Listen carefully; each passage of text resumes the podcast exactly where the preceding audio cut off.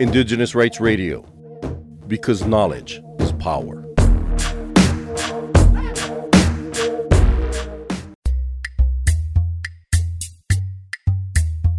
Hello there. It's another time on radio where we discuss impact of COVID-19 on some aspect of our lives as a people. And today we will talk about planting and growing of one's own basic food products. Tokumbo Dada is my name and with me is Rosemary Benson. Many people believe that professional farmers should grow the food we eat. While this is true to some extent, Some families and individuals seem to be growing what they eat. Let's listen to some of such individuals.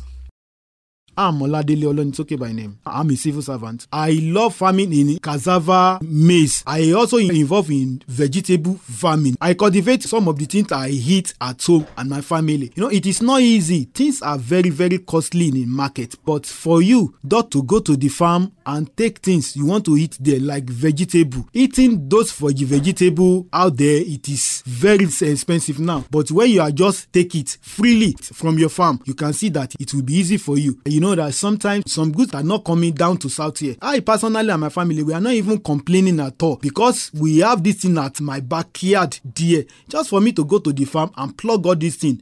My name is Ariade. COVID-19 era really encouraged me to start planting some things my family consume. I do it in my yard. You know, there was lockdown and we couldn't really move around. There was no sale of things. We were all indoors. So that day I just thought about it and I talked to my husband. He helped me plant them. But I put it upon myself to continue to wait, monitor, and all that. And these things came out fine. I have vegetables in my garden, I have tomatoes, I have peppers, different species. We eat fresh foods now. It has saved us a lot. Well, people are getting smarter about food production. Yeah, they are. The pandemic has made us realize that uh, we need to grow our own food. Okay, Mr. Akiniyi, head of extension at Ogun State ADP, also comments.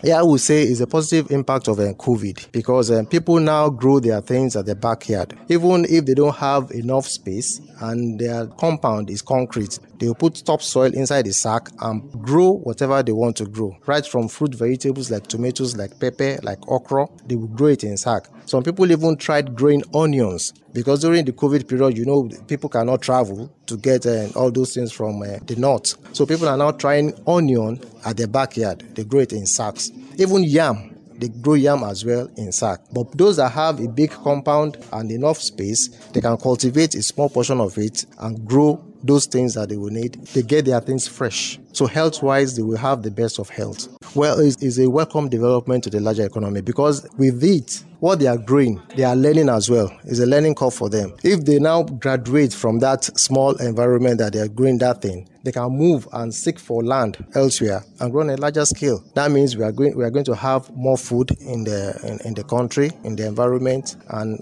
in turns the uh, GDP of the nation will also increase. Yeah, I agree with him. Growing the basic food we consume will improve our skills. And contribute to the larger economy. You know, it will reduce hunger. Plus, it gives you the opportunity to eat fresh and healthy foods. I think COVID 19 uh, actually has brought something positive. okay, let's enjoy Nels in this track. Jab up.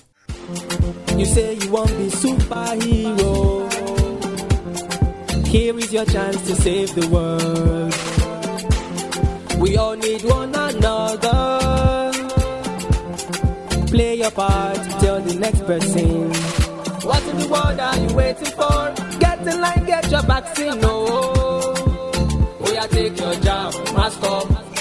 The COVID 19 vaccine is free, safe and effective. Oh yeah, come vaccinate.